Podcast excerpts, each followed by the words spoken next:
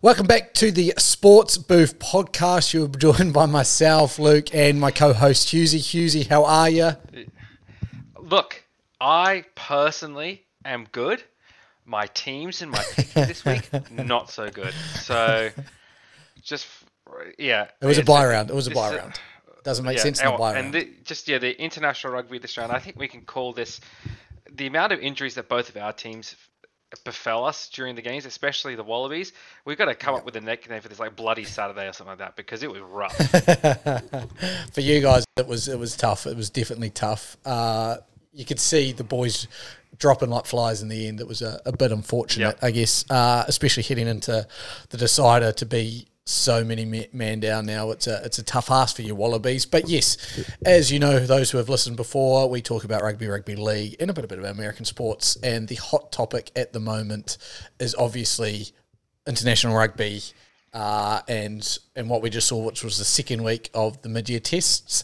And then in league, a bit of origin chat as well, a bit of chat about the bye round and a bit of other things in the world of rugby league. Letter of the rugby league this week after what happened as a bye round, nothing really counts.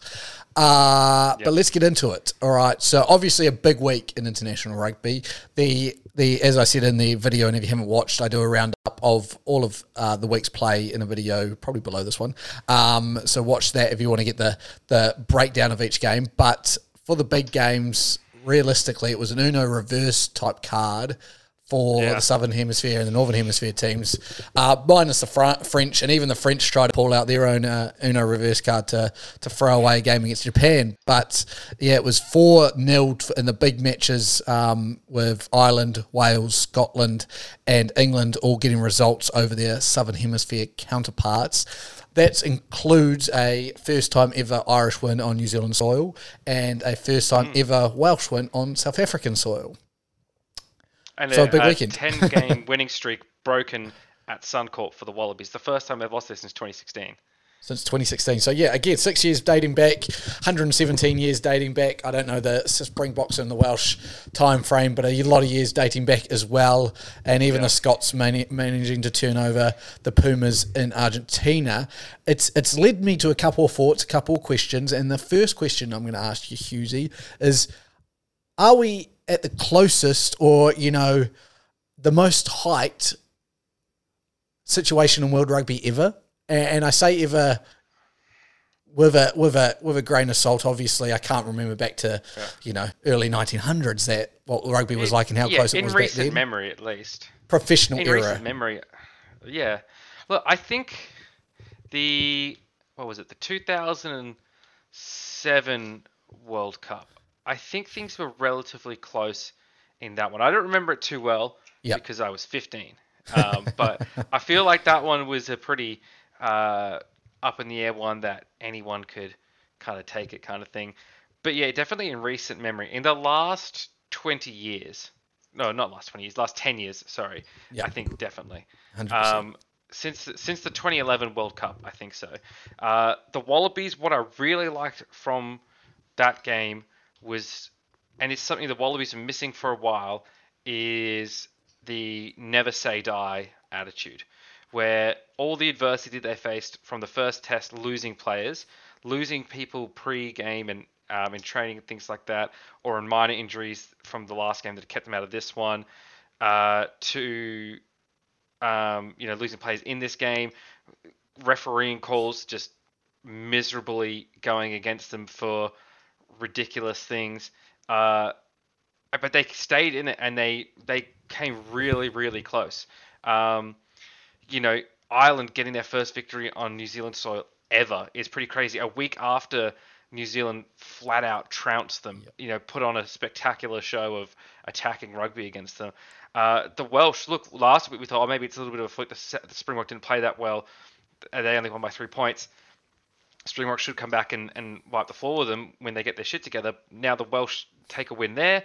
Uh, and then, yeah, the, the Scottish going to perhaps the most hostile environment to a Scottish person you can get uh, and, and and winning. Like, they're not designed for that, man. If you yep. seen Scottish people pale and red hair and freckles and stuff like that, one ounce of sun, they're back. back. I say this as someone with Scottish heritage myself. So Um, yeah, yeah and they, they go over there and win. And all four Southern Hemisphere teams winning one week, all four Northern Hemisphere teams winning the next week. Crazy, crazy. And it gets me excited for the World Cup next year. Yeah, and that's and that's what I'm. I, I think what I'm trying to say here, and especially with this question, is yeah, at World Cup time, it is it is a bit of anyone's game. You know what I mean? Like in those moments, mm. as much as New Zealand uh, uh, are held atop, uh, we saw in the twenty nineteen World Cup, England England do them. We saw South Africa then do England. In World Cup moments, well, you know, there are games where it can be decided. But what I'm trying to say, I guess, with the closest is now in these tours we're seeing, it, it used to just be, you know, home team would kind of dominate, then we'd do our Northern tour and we'd go over there and beat them all, maybe lose one game uh, here and there, mm. especially for the All Blacks. And even, even the Wallabies, you know, late two thousands, early two thousands were, were still very similar, those series that you had teams come over, you'd knock them over. And in South Africa, yeah. very much the same. So now we've kind of looked at it and we've had, you know, it's unfortunate that France has kind of got the, the series against Japan at the moment because now they're the number one ranked team in the world.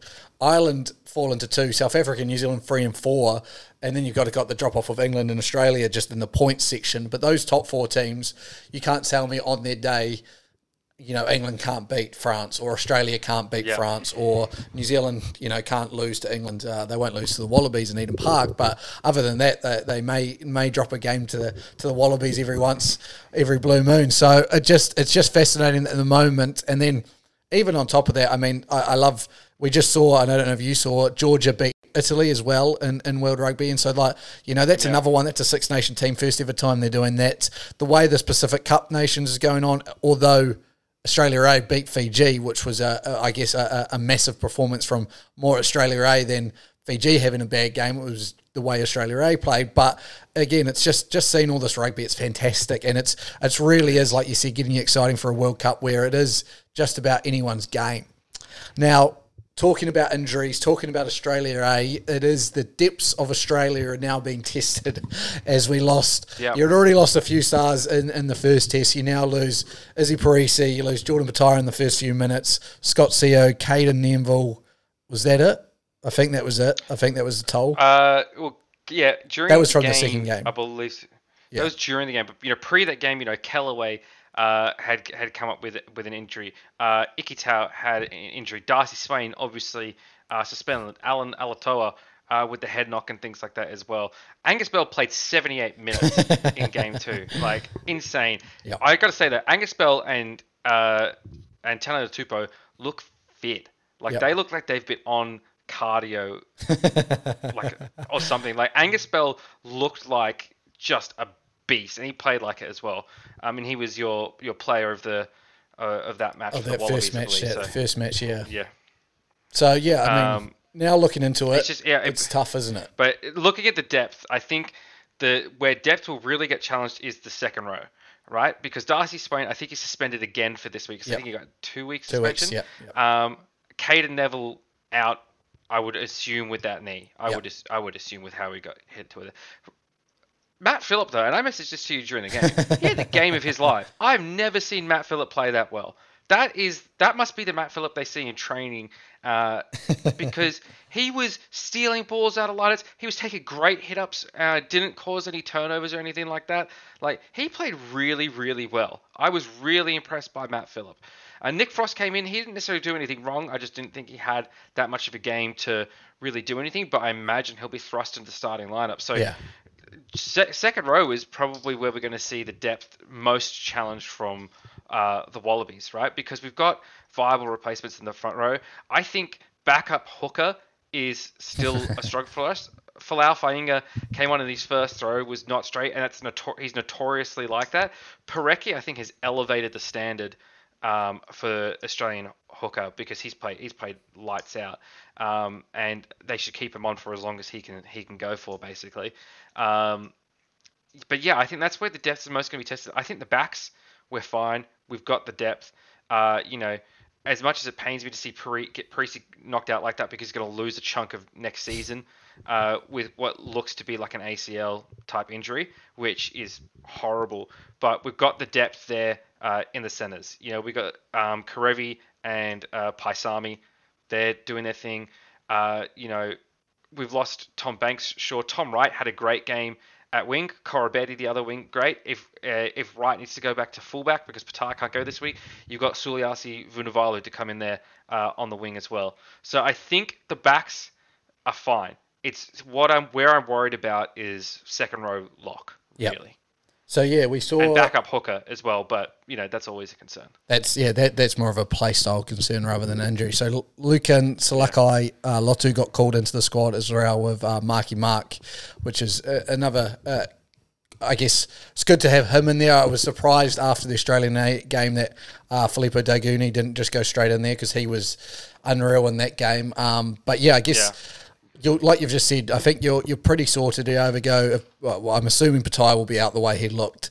Uh, so I say yeah. I assume we've gone um, right at the back, and then like you said, Vunivalu on the wing. Where he looked pretty good as well. Again, I it, will say Tom Wright had a had a good game. He he he is starting to show kind of what Australian rugby brought him over from League Four and have kind of committed to, and that's what we said, like he yeah. played well in that season that he probably deserved a spot and then only missed out, I think, due to the fact that Australian rugby knew what Callaway was doing and building there, and you saw it in that first game. And I think you still, if you if you have the decision, you go Callaway over Wright, but the way Wright played, he definitely earned a, a spot, and he he, yeah. he he's, he gives you an option at fullback and everything like that. Because I don't think James O'Connor was the answer. It'll be interesting to it'll be very interesting to see what kind of squad uh, uh, Rennie selects heading into the decider, yeah. though, and I think that'll that'll make up a, a lot of how the game's going to go. I think, uh, and and like you said, like I don't think you've got a problem with your backs. It wasn't your back that got beaten on the weekend, it was the forwards, um, and I think the English set the tone early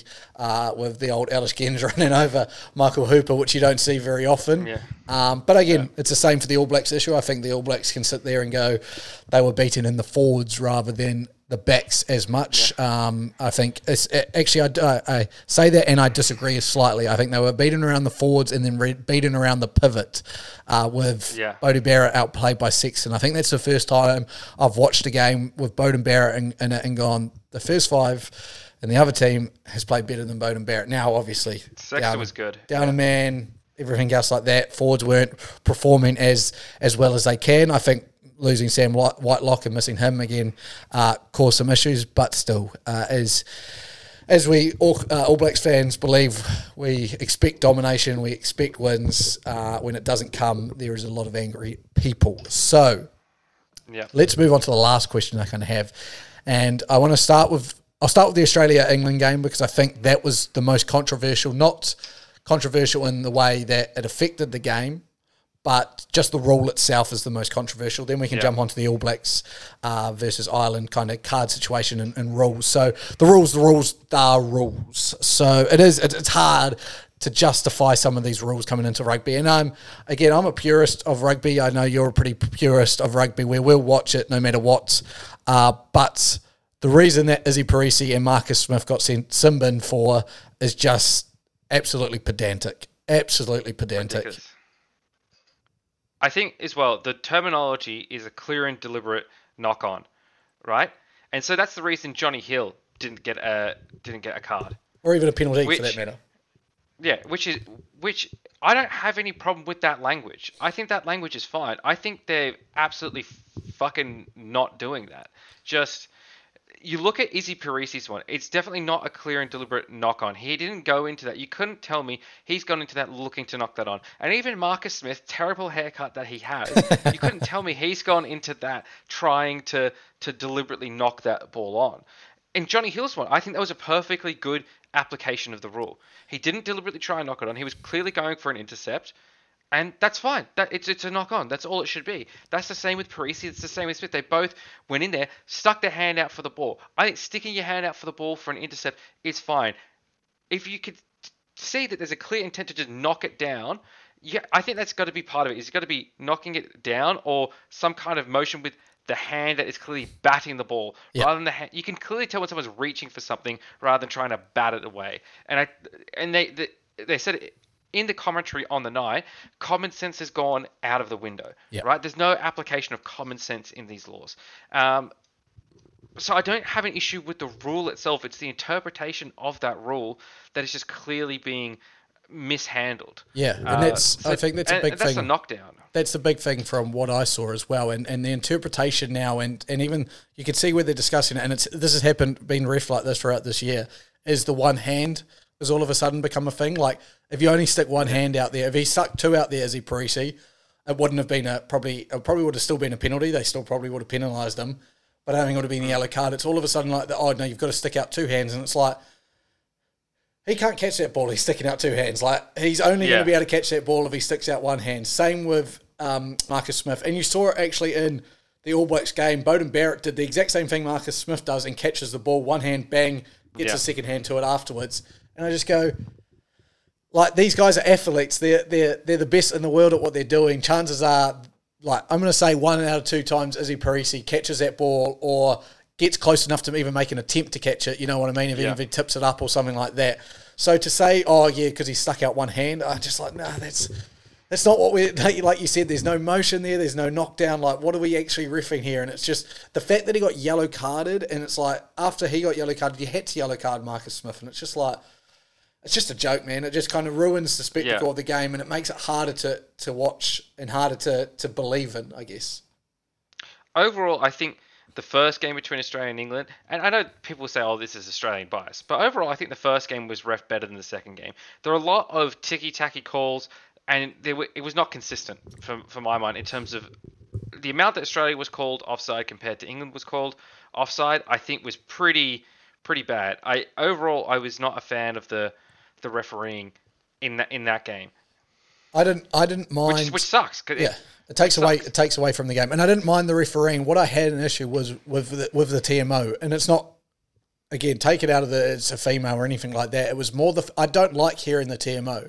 I think that like we there should be no communication going out to T V to fans anywhere for the T M O. Just stick that between the T M O yeah.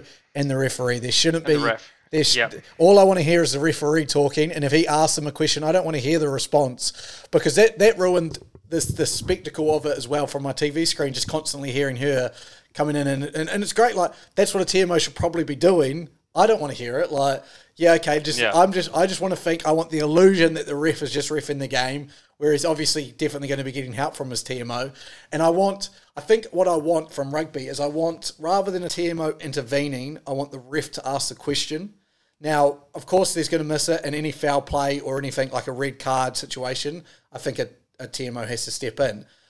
But for some pedantic things, let's say Nick White's fifty, like the fifty twenty-two, which watching on replay, it was, he did get tackled back, so he did, Angus Bell did make it out, like watching the, the, the full replay of it. But just make the call and play. Like, this is what we want. We want ball and play situation. Just make the call. Ref goes with it. We don't need to break that down for mm. thirty seconds. If he made the right call, if he made the wrong call. And then again, the the, the second thing happened with, with uh, the Irish in, in the All Blacks game, before we fully move on to that, after we scored a try and we were coming back, I think it was twelve twenty-three at the time or twelve twenty, just the Irish walked back to, to halfway. Now, no problem with that, because every team would do that. But I want... The, the goal should be the ball and play as much as, as much as it can. So call time off. Like, any time we've got yep. someone trying to deliberately slow down the play, call time off. Like, like that's yeah. just, just, just my belief. And it happened in the Australian game as well. The English well. were definitely slowing down time. Yeah. And and it happened, even in Australia A, I watched the end of that game against Fiji, and we had two scrum resets right at the end of the game where it was just, yep, this, let's let this clock wind down. And it's like, that's, mm. I know, I get it, it's tactical. And again, every team can do it when you get a lead, but it shouldn't be the way. Like, we want ball and play. We want ball and play. That's all yeah. we want. So I think that was, that was the big one there. Then when we look to the New Zealand versus the Ireland game, now, have you seen all the cards from that game? Uh, I've seen. I, I don't think I saw all of them. I've seen. I saw the red card. Saw the red card. Okay, and I, let's... Saw the, and I saw one of the yellows. Let's start with the red card. So the red card is an obvious red card with the rules the way they are at the moment. Like, yeah. as much as an All Blacks fan, I can argue with the point of the rules. And again, I think every team in the world would probably be a little bit disappointed with the fact that it is a red card, but a head collision, yeah.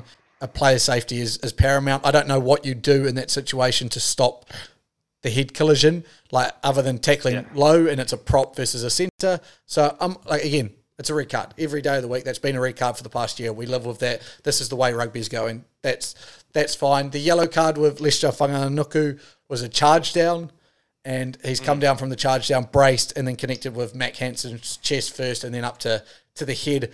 And I have a little bit of an issue just purely with this because I think this needs to be taken out of the grey area as well, because it is a bit of a grey area when a player jumps for a charge down, the situation, who's, yeah. who's, whose responsibility is it? Because he can't move. So are we saying, A, he can't jump anymore? Uh, are we saying, because as far as I'm concerned, normally with rugby, it's whoever's in the air you have to look after. Now, obviously, he's jumped on purpose, but if you jump to kick a ball, you've kind of got no control. So the idea is there. Now, Mac Hansen can't suddenly vanish out of Lester Whanganuku's way when he's getting collided by it. But it was it was one, and I don't know if you saw the Caleb Clark one during throughout the year on Moana Pacifica, where as soon as they leave the air, it's, that's it. Like the, the collision's going to happen. It's a, probably a part mm. of sport. And the, at the time, the way he braced in, in rugby, it deserves the yellow card now that I've gone back and watched it a few more times.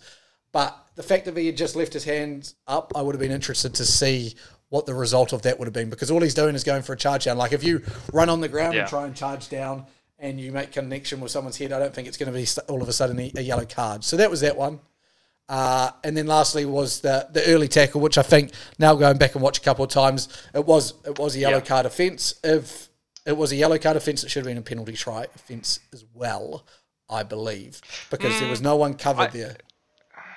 I I thought there was a player coming over. Jordie Barrett cover. was there, but it, and, and this is a good question, I guess, the, the fact that you're stating this is not my New Zealand All Black lenses, but. Yeah. It's hard. It becomes it becomes a, a deception point or a you know an opinionated point. Oh, it's Jordie Barrett. Would he get there? Or if that was a prop, would he get there? Like, where do we draw the line in that one? I guess. Well, yeah, I, th- I think I think less looking at the player, more looking at the number, right? Because there is a difference between someone that plays at fifteen, someone that plays at one, right? And so the referee can look at that and consider like. Is it certain that this? And remember, we looked at the we looked at the laws earlier this year, so you know. Is it we? Is it uh, the the laws were? You know, would it be probable? Remember, we discovered it wasn't certain. It was, it was probable. probable. Uh, and I'm gonna double, I'm gonna fact check myself on that uh, because I want to make sure that I'm completely right here. Uh, I've already got it uh, saved here in my in my quick search bar because it's come back up because we, we looked at it earlier this year because this is a this is a uh, um uh you know obviously a um a big point in world world. rugby, right? So let me find. So a penalty try is awarded between the goalposts if foul play by the opposing team prevents a probable try from being scored or scored in a more advantageous position. So that's the key word there is probable, right? So is it probable that the Irish player would have scored with Jordie Barrett that close? And I think the referees have made the decision of it's not probable. It is possible and it might have been on the higher end of possible, yep. It might have been more than likely, but not necessarily probable. Uh, now, if it had been a prop in that position, they could say, okay, well, he probably would have scored because that's a prop there. So I don't know. So I think, I don't know how the referees rule it. I don't yep. know how the referee ruled it. Oh, it's, it's like, oh, it's Jordie Barrett rather than any other fifteen in the world. Yep. I, I, I would think though the way it should be done in my mind is look at the player that's there in terms of their position. Um, to use a Mike Tomlin face, uh, phrase, nameless grey faces, right? Yep. You just look at the position that they're playing, and you could, you could make that judgment. I think that's fair to do because, and this is a point my uh, my dad was making while we were watching the game. We were looking at some of these front rowers compared to some of the wingers and halfbacks, and it's, this is a game for all body shapes and sizes, right?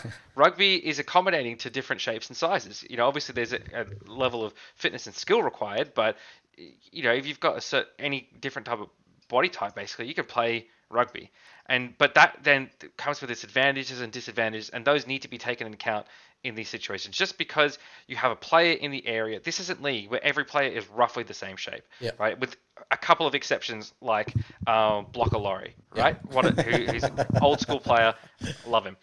Uh, with a few exceptions, the body shapes are roughly roughly the same. Uh, in rugby, it's different, and so I do think that needs to be taken into account. I think the referees did make the right call in this instance, even though, you know, as you said, I'm not an All Blacks fan by any means. I don't have any particular allegiance to Ireland or New Zealand, right? Pretty pretty neutral there, although it is always good to see New Zealand lose.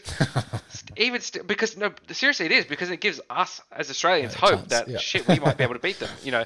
So, yeah, I think that was actually correctly called because yeah, just because it was that close to the line, just because he was tackled early, I don't think you could say he probably would have scored. Yeah, fair enough. Fair enough. Did you see old Peter Marnie's uh, little jab to uh, Sam Cain? Apparently, no. again, I don't know. I, I only saw a video, and uh, apparently they, they get into a bit of a scuffle, and he goes, "Who do you think you are, Richie McCaw? You know Richie McCaw." And I was like, "Oh, yeah. that would have that would have hit the heart when you're down twenty-three twelve, about to lose the game to Ireland on the first time in New Zealand soil to take that one." I was like, "Oh, gosh." Yeah, actually, I did. I did see that. I yeah. did see that. Actually, it's just come up to. Yeah, it's just come up to my. It's just come up on my. It had come up on my feed earlier. I was like, "Oh yeah, the Richie McCaw thing." Yeah, yep. I've got it now. I can't get it back yeah. up. Yeah, I was like, "This is why I." And I said it earlier in the year. I don't know what podcast it was. We were discussing it. I said I have to hate the Irish now because they're starting yeah. to become too good. And now, now, yeah. who do you think you are? You're a shit Richie McCaw. That's the one. I'm like, yeah. Oh lordy! Imagine hearing that and just yeah. being like, "Fuck!" like, oh. So yeah, I mean. That's what I said. I've, I, I dislike the Irish now. Like I, the Irish are just about coming on, on level with the English for me in, in, in rugby terms yeah. because uh, the way the way they're performing and uh, and someone someone mentioned in my YouTube video and the other one of, of there that, that we're rattled, and I said yes, we're rattled. It's one hundred seventeen years since this has happened. Of course we're going to be rattled. Yeah. Like like, like I, I'm going to sit there and complain about every situation possible and say you know it's this fault and that fault other than trying to blame yeah. myself. Um, but yeah. All right, that's that's the footy, international footy. We've got four deciders next week, so I feel like yeah. next week we may have two separate podcasts just about because league's going to have its own rugby league situation with the uh, Origin finishing up and uh, a big round of rugby league to come as we move into mm-hmm. getting closer to final series and then the deciders here. But talking about rugby league, there are a few points I want to mention, and we're going to start with the Origin situation. Obviously, Cam yep. Munster, Maritualangi out, gone. COVID has struck them down at the worst time yep. of the year. So should we give you guys the shield now, or because as I remember, well, it, here's the thing: it's just still we're still playing in Brisbane. Oh yeah, it's we still play, in Suncorp. We this played is in not Queens. A gimme by any situation. We played in Queensland three times last year, and, and luckily got one win. yeah, I I, am, I mean I'm I'm hurt. I I am gutted. I feel like that's probably the term because look. As as much as I as will still back Queensland to win and put a lot of money on them to win and lose probably a lot of money, uh, yeah. Munster was our one our one true hero, and we saw it in game one. He led us to a charge. It will it will take what I would think is actually it would take more than that series win when we had the worst team in, in the history of State of Origin. It would take more with when we've got Tom Dearden uh, as our starting six, what it yeah. looks like, and Corey Oates on a wing. It'll it'll take more passion, it'll take more power to get a win than than that because I look across this and, and, and the, the quality, like I was sitting here having a laugh about Jordan McLean being potentially in the side, now it's Jacob Safiti. It doesn't really matter when you've got your, your your best player out, I would say, and that's that is our best player in Cam Munster. Now to say, like you said, it is still a series, it is still a they're still in Suncorp. There are all these things. Now, someone did mention that we should go into the bubble to protect these players for, for coming up to um, end of finals time, and I go, that's a, a shit yarn because, if anything, this is, as bad as it is, you don't want players out of the biggest games this year. This has been a storyline. Like, this is just thrust in our own into the news, and I don't want to yeah. say, again, like, all the best for Cam uh, uh, Munster and, and Maritualangi, but this has been just about good for N R L for storylines, the perspective. If if they get a close game, even if Queensland do go on to lose, if it's close coming up to the last ten, five minutes, it's a win in, in the N R L book. It's a win in rugby league's book just for the headlines they've been able to put, push out this this week and the storylines of this. You know, Dearden leads them somehow to victory, scores a match-winning try, like everything that'll come from that. All of that stuff, I think, is big for the N R L. I think... No matter what the result or how the result goes, whether it's a New South Wales blowout win, a New South Wales close win, a Queensland close win, or a Queensland blowout win, all of those are going to have massive headlines, yeah. right? New South Wales winning a blowout s- score, right? It's going to be like, oh, of course New South Wales blew out uh, Queensland because they didn't have Cam Munster there. How valuable is Cam Munster now? Cam Munster should get a million dollars a year from the, the Storm, and if the Storm don't want to pay him, he should go to the Dolphins for one point two million dollars a year, right? Yep. New South Wales win a close game. Um, fake Origin win. Asterisk forever on this state of Origin title. Not really an Origin title because Cam Munster wasn't there. Doesn't count. Queenslanders will never let go of that because, you know, why would you, right? You always have it, and it'll always irritate New South Wales people. Um, but New South Wales people also also be like, fuck you, we got the, it's our names on the trophy, so go fuck yourselves. Uh, Queensland close win, right? Heroic efforts from uh, ragtag bunch of Queenslanders showing the Queensland spirit of Uh, adversity under pressure. Something about the Anzacs in there as well, because of course they'll weave the Anzacs in there. Uh, everyone cracks a Bundy rum and have a good time. Queensland blowout win, it'll just be like Brad Fittler needs to go. New South Wales frauds. The power of Suncorp Stadium, the myth, the legend of Brisbane and Queensland rugby grows. Billy Slater, genius coach. Um, you know, where does he go from here? Does he go for a, a club team after masterminding uh, the biggest trap Origin game since Wayne Bennett, you know, things like that. Like, no matter what it is. Oh, also, hire me, by the way. I'm here. You know, I'll write your headlines for you. Uh, oh, you know, uh, I could fit right in at Fox League. um, I'll get you so on the yeah, N R L like, three sixty, D X Flood. Oh, yeah, absolutely. Absolutely. Kenty, hit me up. Um, Braith, Braith, he runs that now. I need an in with go. Braith and Astor. So, um, but we, but Kenty's the power broker. Oh, uh, he, he's, he's, he's got all the contacts and everything like that. Uh, look, it, it's game three of Origin. It's a decider. It's in Queensland. All this has done is added more drama. Yeah. Is added more storylines to it. Right? And as I said, no matter the result, there's going to be massive headlines for it because one, it's Origin, and two, Cam Munster is out. So the N R L, I wouldn't be surprised if Peter V'landys had like a like a balloon full of COVID-infected air and was like pumping it under Cam Munster's daughter to create more headlines and things like that. Just to get the headlines like, out, yeah. Just to add more drama. He's literally adding spiciness with the spicy cough. So. Yes. He I think is. I think it is. I think as much as it's a, a potential loss for Queensland, um, I mean it's a definite loss for Queensland. The quality of their side, because as good as Tom Deere didn't play has played this year, Cameron Munster is one of a kind. Yep. Uh, he is a completely unique player in the N R L. Uh, and so as much of a loss as it is for Queensland, it is a big, big win for the N R L. Uh, one hundred percent. Totally agree. Uh, on to that, let's talk about a Queensland boy who's got himself in a bit of a situation now. Not to his own. We're going to have to be more specific than that because there's quite a few Queensland boys that have got themselves in quite a number of situations. Well, let's talk about Reece Walsh. There you go. Uh, yeah, a young, okay, there we go. Young Queensland frobber who, uh, yeah, relationship has ended and yeah. is staying in Brisbane to look, oh, Queensland to look after his, or be with his daughter. Basically, that's the story that's come out. So, left the Warriors, said he was going to come back for twenty twenty-three no matter what. Obviously, this changed in the past couple of months, left the Warriors now, and the Warriors let him go. Now, I've got no yeah. problem with this. Like, is everyone saying, we can't be like, I was never that angry at Ewan Aitken. I was never that angry. Even at Matt Lodge, I think Matt Lodge, you know, as bad as it, the situation was, there was obviously some fucked up shit with the Warriors handling as well. And then even like this, my issue comes with compensation. Now, the thing is, Reece Walsh is a mighty fine rugby play, rugby league player and is going to become a pretty damn good rugby league player, I truly believe. Now, the Warriors took him off the Brisbane Broncos. They did that and gave him a shot. They gave him a shot. They signed him to the contract. Now, in this situation, they're getting absolutely no reward for the games that Walsh has played here, for, for the Warriors or anything like that, to send him to pretty much the Broncos, and all they did was really stop him to go the, from going to the Dolphins by somehow putting out something to say that he wasn't allowed yeah, to go dodgy. there. Dodgy deal, whatever it is. Something's happened there as well. I go, in the end, the Warriors are the biggest loser here. Now, they're, they're the good guys for letting him go, but I think they are the biggest loser because they've lost a, a, a generational talent, I think will be, like, not a one-in-a-kind generational talent, but up there who could potentially be one of the, the better players in the N R L. And they've given him a shot, bang, gone, done.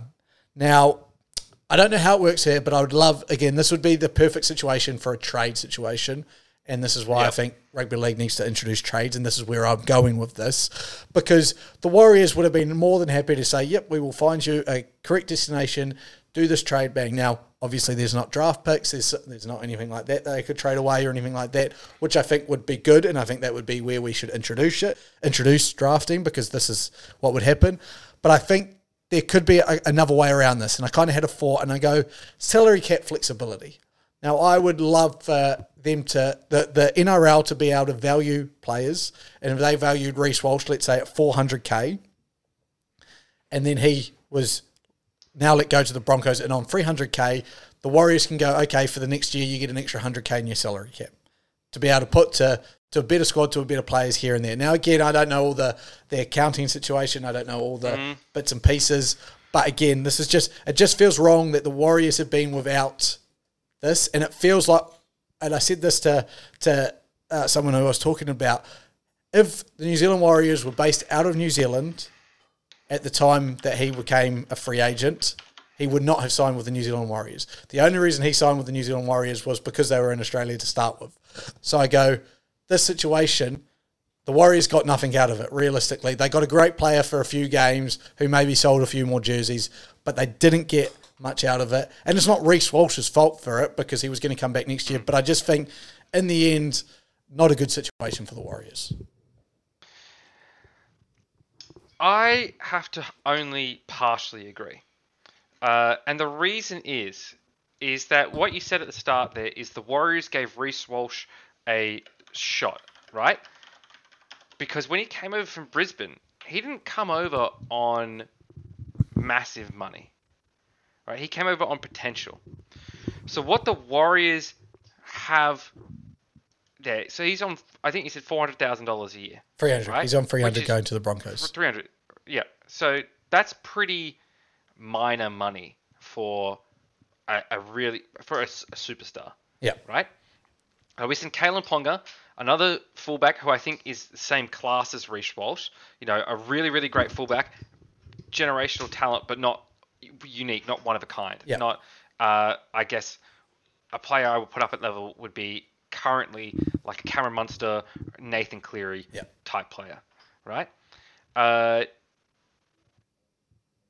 Uh, James Tedesco, yeah. Tom Trbojevic, even Latrell. Yeah. I think Latrell in the last couple of weeks has sort of earned that title, uh, if he hadn't before, which I think he had. Uh, so that's where the Warriors benefit, is they is they take a gamble, and while he's played for them, Walsh has looked really, really good. So they've had a really good player on the cheap. You know, they've got the Newcastle Knights paying a million dollars a year or so to Kalen Ponga. They've got that, but for a third of the price, yep. right? That's where they benefit from it. That's where they've benefited from giving this kid a shot. Now, you could say, oh, well, the Warriors haven't won that many games. They haven't been that successful. That's not Reece Walsh's fault. That's not necessarily the fault of his contract, right? That's the other players around there. But if you're in the right situation and you can bring in a player on the cheap and they can have a good uh, resurrection of their career, A K A Jack Bird with the Dragons, that works out really, really nicely. The Dragons, the first year they had Jack Bird, the Broncos were playing, paying at least forty percent of his contract, maybe the majority of his contract, because yeah. he was on big money for the for the Broncos, right? So the Dragons, the benefit they got there was they brought on a talented player with potential, and they signed him for cheap. Now, if he lived up to the potential, they win, right? Yeah. Because they get a good player on cheap value. And that's what they did. They got it. Jack Bird has lived up to his value, and he's getting a, a pay rise as a result of that. So the Dragons are no longer benefiting from that situation, from another team, right? They are benefiting now from just having a good player. Yeah. The Warriors benefited from the Broncos by getting Reece Walsh cheap. They played him. He was a good player. They just couldn't make things work around him. It just wasn't the right situation. He's going back to the Broncos, and he'll obviously he'll get an. Uh, He's got a three-year deal with the Broncos, um, but if, if you know, it's not that big of an upgrade. But eventually, if he realizes his full potential, he'll be on a, a massive money deal. So the Broncos will end up having to foot the bill there, right? And so that's where I think it comes in. Now, I don't disagree with your idea. I do like the sound of that. I think the N R L needs more things like that. I think even player-for-player trades is a yeah. is a good idea, um, and outside of the top thirty as well. So we can sort of see more like N B A style trades. We have like some develop a bunch of developmental players traded for, um, you know, a decent a, a bunch of sort of developmental players and like a good player traded for like a superstar yeah. or something like that. You know, I think that could work. Even some, and then yeah, and then I think rather than like salary cap relief, it's trading the players with the proviso of we'll take on a portion of this contract for this player. Yeah. So rather than the salary caps themselves being extended, because as well, you think they got to extend the salary cap, that money's still got to come from somewhere. Yeah. Right. The club still have to shell out that money, right? And they, they won't. The N R L won't give them any extra money because you think if you think one hundred K per year to every team, right? That's another million dollars. Yeah.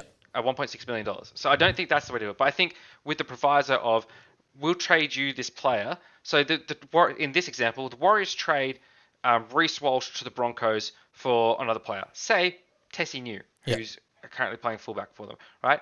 So we trade him and say, okay, we'll take Tesi Niu, you take Reece Walsh. Um, Tesi Niu's contract is, I don't know, three hundred thousand dollars a year. Reece Walsh's is four hundred thousand dollars a year.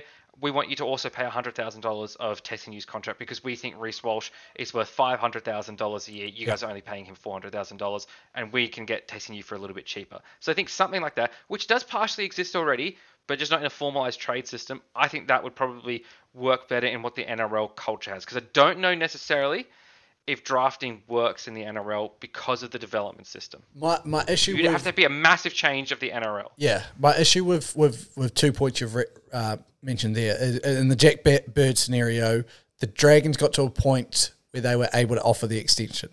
The Warriors were never going to get to that point with Reece Walsh now because of what's happened in his family's life. Now, again, nothing wrong. Like Again, you can't blame Reece Walsh for that. That's something that's outside. Yeah. But again... We we never got to the point for the Warriors fans to go, oh, this kid is going to be a decent talent. We want to re-sign him. We can offer them this. Like, I've got no problem when players leave for more money because they've been offered more money. You take that money. But when a player has gone, actually, I'm not going to be happy there. I'm going to miss my kid too much. There, there, there's nothing there to justify that. Now, the situation comes where you go trade on trade. Tesi Niu goes, I don't want to play for the Warriors. Now, we had this in a similar situation when we mm. traded Raimone Faitala-Mariner to the Bulldogs for an exchange for Shaun Lane. Uh, and now Shaun Lane, the Parramatta Eel. So Shaun Lane was actually a Warrior. So this actually happened in a situation where we let R F M mm. go to, to go and play some footy uh, for the Bulldogs and took Shaun Lane back. Shaun Lane's contract finished after that six months. He just dipped it back to the Eels because he was never going to plan to move to New Zealand. All he wanted was an opportunity. So the Warriors have got two issues here, and this is I'm going to probably do a video on the Warriors and their issues because there are many of them. Mm. But two issues here is players don't want to go to New Zealand to live, especially when there's so many teams in Australia. Like, the opportunity's there. And for the fact that the New Zealand Warriors had zero players in the um, Kiwi side is just shows that there is something seriously amiss going on at the Warriors at the moment mm. because we can't do that trading situation with Tesi Niu because chances are Tesi Niu doesn't want to live in New Zealand. As much as he may be getting his next shot, he knows he can go to, to the Dolphins or he could go to here. So that's why the draft system would slightly work. And I know, again, like we've said, the developmental system, it's half because, you know, a Panthers yeah. junior wants to play for the Panthers. He doesn't want to be drafted and stuff like that. So that would that would take a whole new thought process. But it's just, it's so hard for the Warriors at the moment to get yeah. something like that built. I th- And I think you've touched on it there. The key issue here, I think, is not necessarily with the N R L system, or what it's really stemming from uh, is the is is the Warriors and the whole New Zealand setup. Um, that all is creating an issue there, where yeah, people don't want to go to to live in New Zealand and, and play there. Uh, you know, it is just. I think that's more of the issue necess- uh, than uh, I guess the. Uh, than the draft system. I think it's it's the problem with the New Zealand Warriors, because if you flip that situation, let's say Reece Walsh went to the West Tigers instead of the New Zealand Warriors, yeah. right? And similar issues there. Things just don't work out, and uh, you know he wants to move to to to Brisbane, and they say trade Tesi Niu for um, Reece Walsh. The whole situation I said before, but just replace the Warriors with the Tigers, right? Tesi Tesi Niu goes to the, the Tigers. He's still in Australia. He's all right without say. I think, but equally, there could also be the, the point there that, oh, I don't want to live in New South Wales, or my family is here in Queensland. I want to stay in Queensland.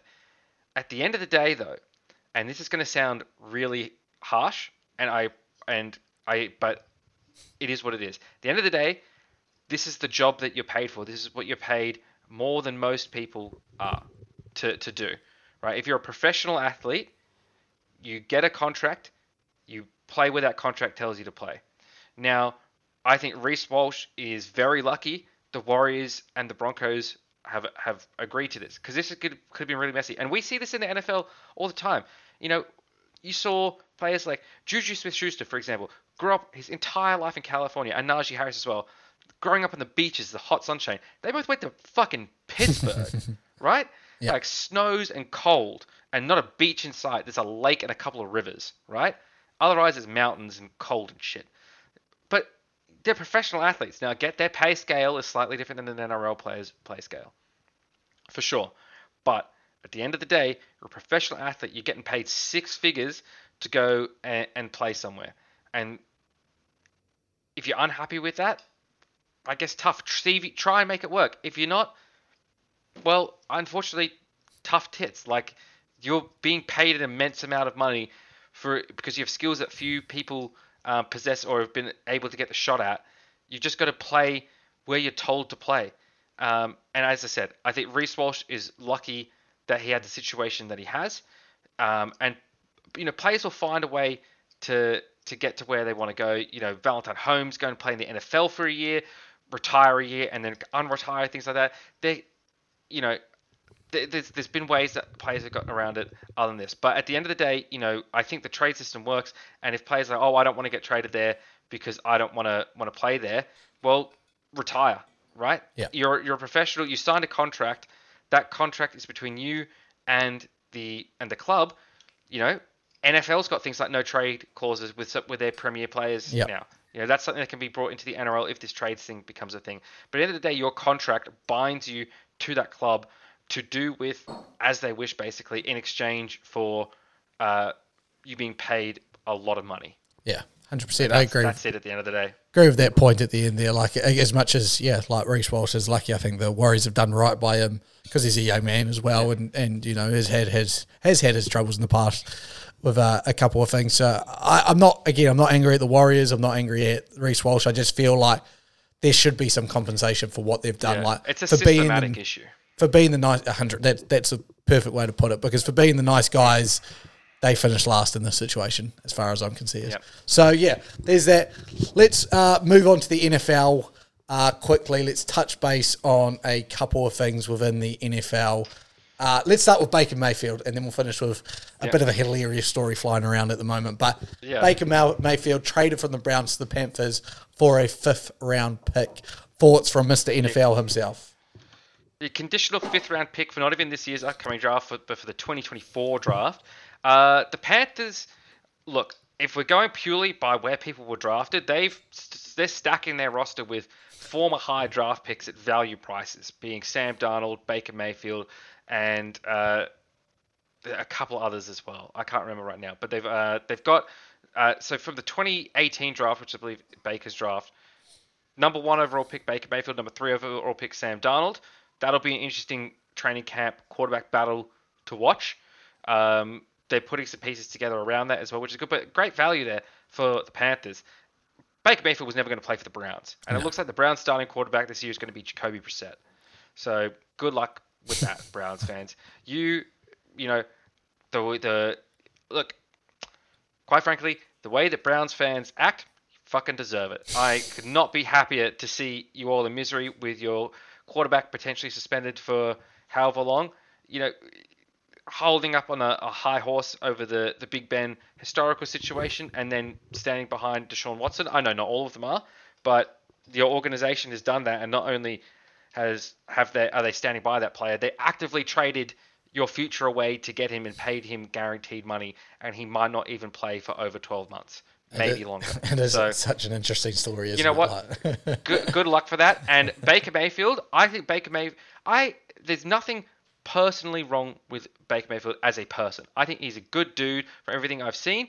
Uh, I think he's a competitor. I think he speaks his mind a bit, and people and when people say, oh. He he's great. He speaks his mind. Like, usually they talk about someone that's being, like, politically incorrect or just, like, being rude. But no, I think Baker Mayfield just legitimately says what he's thinking and isn't, like, you know, trying to score points with, you know, the people that are, like, say it like it is crowd. Like, he just, you know, he just actually just, like, says what's on his mind. I think he's a good dude, and I wish him the best in Carolina, because and he has got to be the happiest person in the world to get out of Cleveland. One other point I'm going to make on this is uh, that uh, uh, sorry, I got to get get it from here. Uh, I got to get the brand name right. All right, the the people that are okay, here it is. The people that are the most upset about this. The most upset have got to be Progressive Insurance, because they had their whole series of At Home with Baker Mayfield. It's just fucking out the window now. It's gone. Like, that whole run of advertising is gone. Maybe they do a thing like Baker's moving and they do him moving to Carolina. That'd be hilarious. But they've got they uh, they've probably shot some stuff in Cleveland that is no longer usable, right? All their current ads they were running with Baker in Cleveland is no longer usable, right? So they've got to act fast, capitalize on the situation to a moving homes with Baker Mayfield. Oh, look, Progressive also offers moving insurance or some shit like that. Relocating your house, new house. That's all right. You can change your policy with Progressive Insurance. Look how fucking good I am. People, I am an ideas man, right? So, look. They they they're spiraling right now, but they can capitalize. They can make this work. The only people in this situation who are who are losing and have got no way to win from this situation is the Cleveland Browns organization, and that's how it should be. Yeah, I, I, I think Baker is is fuck unfa- the Browns is unfairly treated sometimes. Definitely, uh, yeah. he he had some moments in college football that probably weren't his best, and he hasn't played great football, but he's been decent enough, and I, I feel like sometimes he does get unfairly treated for saying what he what he thinks, and, and like you said, not in a progressive manner. Um, who starts at quarterback for Carolina? You think Baker starts?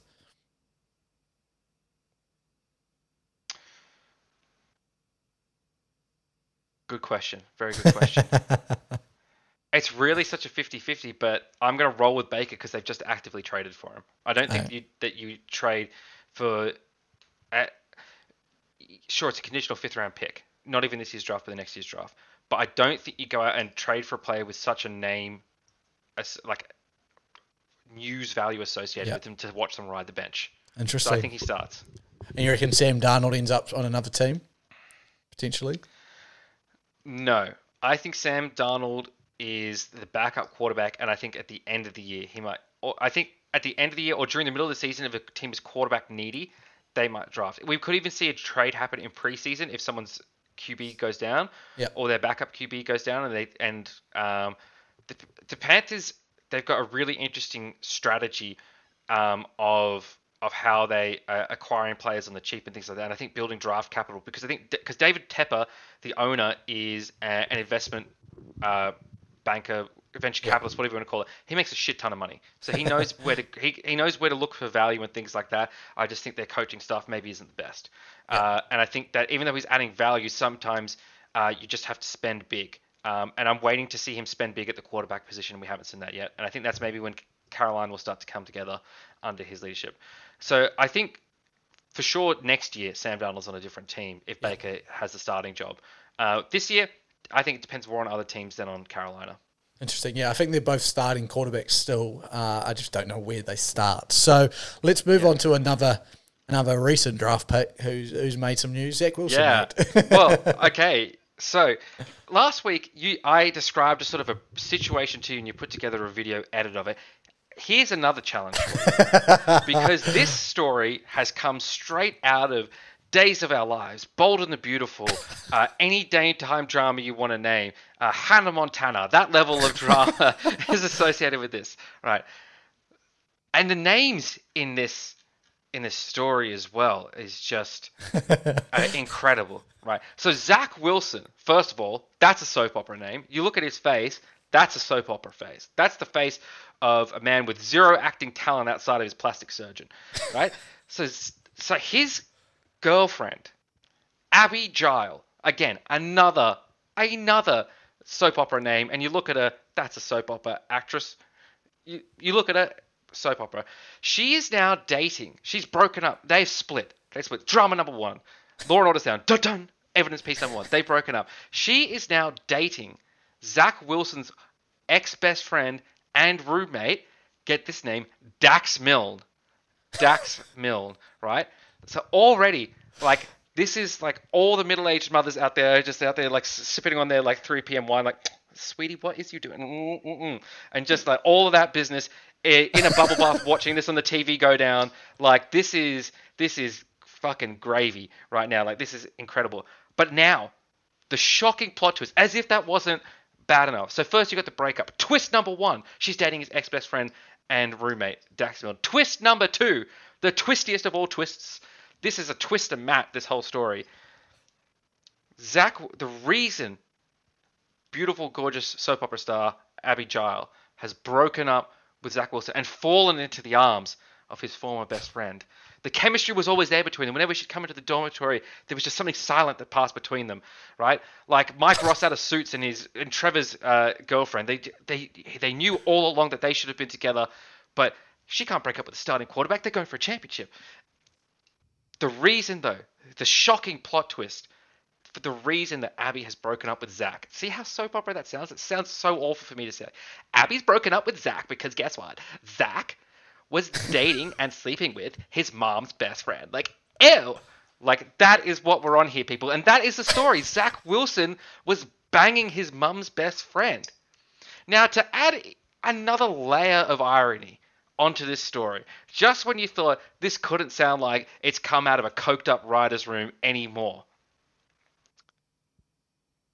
the name, the mascot of B Y U, Brigham Young University, where Zach Wilson was drafted out of, is the Cougars. is the Cougars. So it's no surprise here. Zach's been Team Cougar all along. And that is where we're at now. Tune in next week for another exciting episode of The Football and the Beautiful. Wow. I can't believe what I just witnessed and listened to in my, in my headphones right now. I can't now. believe was... what I've read. I can't believe this.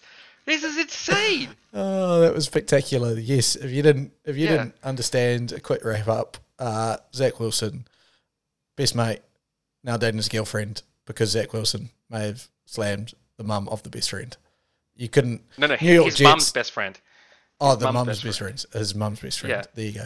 You so not only is he pissed off his girlfriend and his ex-best friend, but he's also probably pissed off his mum by sleeping with her best friend. And the best friend's definitely no longer his mum's best friend oh. because she's going to be her daughter-in-law. oh, what a what a New York Jet situation, eh? Gosh. Yeah. Uh, Jesus. I think, I think we finished with that because that was fantastic.